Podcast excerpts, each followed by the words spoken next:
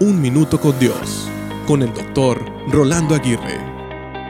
Algunas veces he sentido vergüenza, un sentimiento muy incómodo, pero que todos experimentamos. El diccionario la define como turbación del ánimo ocasionada por la conciencia de alguna falla cometida o por alguna acción deshonrosa y humillante. Es un sentimiento doloroso, especialmente cuando lo experimentamos después de haber hecho algo que no debíamos haber hecho. Algunas personas evitan el dolor de la vergüenza al suprimir su rubro moral entre el bien y el mal, ignorando su misma conciencia. En cambio, ¿por qué no dejamos que la vergüenza sea la maestra que nos lleva a Dios y a su perdón?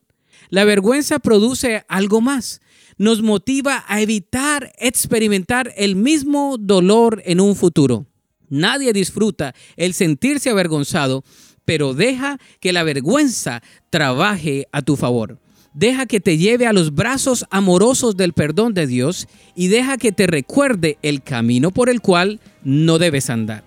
La Biblia dice, pero si confesamos nuestros pecados a Dios, Él es fiel y justo para perdonarnos nuestros pecados y limpiarnos de toda maldad.